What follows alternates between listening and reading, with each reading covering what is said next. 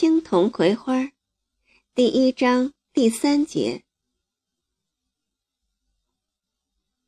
葵花走到了大河边，大麦地像一艘巨大的船，停泊在对岸的芦苇丛里。他看到了高高的草垛，它们像小山，东一座西一座。他看到了楝树。楝树正在开放着淡蓝色的小花儿。他看不清花儿，只能看见一团团的淡蓝色，它们像云，轻轻笼罩在树冠上。他看见了炊烟，乳白色的炊烟，东一家西一家的炊烟，或浓或淡，飘入天空，渐渐汇合在了一起。在芦苇上空飘动着，狗在村巷里跑着。一只公鸡飞到了桑树上，打着鸣儿。到处是孩子们咯咯的笑声。葵花想见到大麦地。老榆树上拴着一条小船。葵花一到河边时，就已经看到它。它在水面上轻轻晃动着，仿佛是要让葵花注意到它。葵花的眼睛不再看大河与大麦地，只看船。心中长出一个念头，就像潮湿的土地上长出一根小草。小草在春风里摆动着，一个劲儿的在长，在长。一个念头占满了葵花的心。我要上船，我要去大麦地。他不敢，可又那么的渴望。他回头看了看被远远抛在身后的干校，然后紧张的，但又很兴奋的向小船靠拢过去。没有码头，只有陡峭但也不算特别陡峭的低坡。他不知道是面朝大河还是面朝低坡滑溜的水边，踌躇了一阵，最后选择了面朝低坡。他用双手抓住岸上的草，试探着将双脚蹬到坡上。坡上也长着草，他想。我可以抓着草，一点一点的滑溜到水边。他的动作很慢，但还算顺利。不一会儿，他的脑袋就低于河岸了。有船从河面上行过，船上的人见到这番情景，有点担忧，但只是远远的望着。一边在心里担忧着，一边任由船随风飘去。他慢慢滑溜到低坡中间地方，这时他已浑身是汗，流水哗哗就在脚下。他害怕了，一双小手死死揪住低坡上的草。一只帆船行过来。掌舵的人看到一个孩子像一只壁虎一般贴在低坡上，不禁大声的喊道：“谁家的孩子？”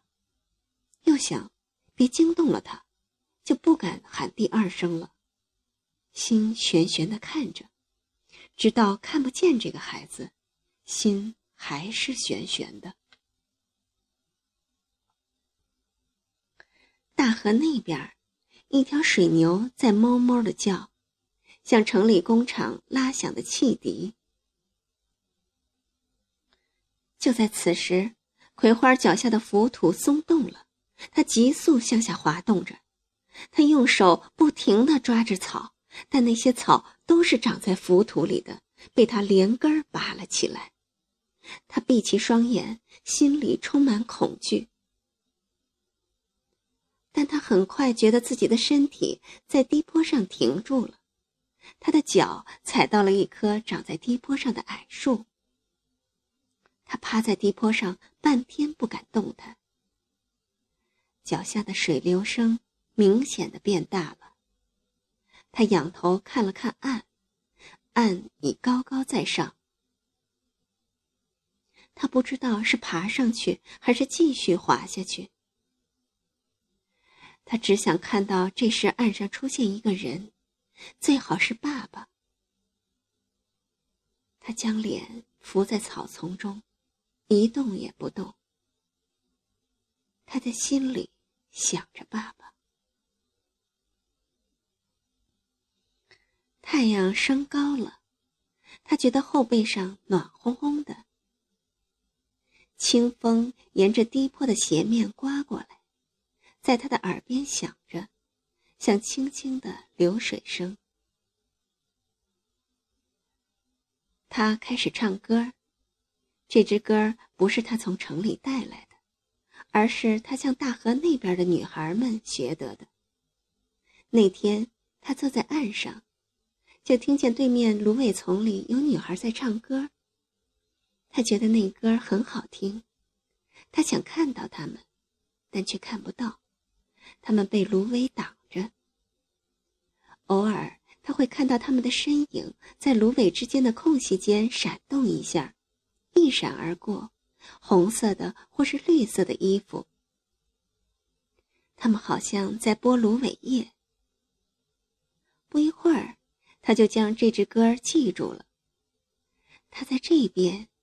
他们在那边，他与他们一起唱着。他又唱起来，声音颤颤抖抖的。粽子香，香厨房，艾叶香，香满堂。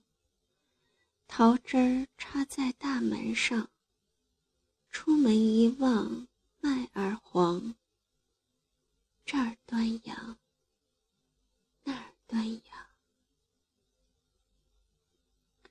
声音很小，都被潮湿的泥土吸走了。他还是想上船，想去大麦地。他又试探着向下滑溜，不一会儿，他的双脚就踩在了松软的河滩上。一转身，就已经在水边。他向前走了几步，正有水漫上来，将他的双脚漫了，一股清凉爬满了他的全身，他不禁吐了一下舌头。小船在有节奏的晃动着。他爬上了小船，他不再急着去大麦地了。他要在小船上坐一会儿，多好啊！他坐在船舱的横梁上，随着小船的晃动，心里美滋滋的。大麦地在呼唤着他，大麦地一辈子都要呼唤着他。他要驾船去大麦地，而直到这时。他才发现，这小船上既没有竹篙，也没有桨。他不禁抬头看了一眼缆绳，它结结实实的拴在老榆树上。他吐了一口气。幸亏缆绳还拴着，要是先解了缆绳，这只小船就不知道要飘到什么地方去了。今天去不了大麦地了。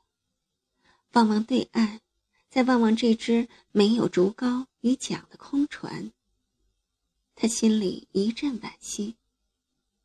他只能坐在船上，无可奈何的看着大麦地上空的炊烟，听着从村巷里传来的孩子们的吵闹声，却不知是什么时候，葵花觉得船似乎在飘动，他一惊。抬头一看，那缆绳不知什么时候从老榆树上散开了，小船已飘离岸边好几丈远。那缆绳像一条细长的尾巴，拖在小船的后头。他紧紧张张地跑到船的尾部，毫无意义地收着缆绳。终于知道毫无意义后，他手一松，缆绳又掉入水中。不一会儿，又变成了一条细长的尾巴。这时，他看到岸上站着一个男孩，一个十一二岁的男孩，正朝葵花坏坏的笑着。日后，葵花知道了他的名字，嘎鱼。嘎鱼是大麦地的，他家祖祖辈辈养鸭。葵花看到一群鸭子正像潮水一般从芦苇丛里涌出，涌到了嘎鱼的脚下，拍着翅膀，嘎嘎嘎的叫成一片。一时间，景象好不热闹。他想问他：“你为什么解了缆绳？”但他没有问，只是无助的望着他。他的目光没有得到嘎鱼的回应，倒让他更加开心的咯咯的笑着。在他的笑声中，他率领的成百上千只鸭沿着低坡摇摇晃晃、跌跌撞撞地下河了。他们中间聪明的就拍着翅膀，直接飞入河里，激起一团团水花。雨后的大河水既满又急，小船横着漂在水面上。葵花望着嘎鱼。哭了。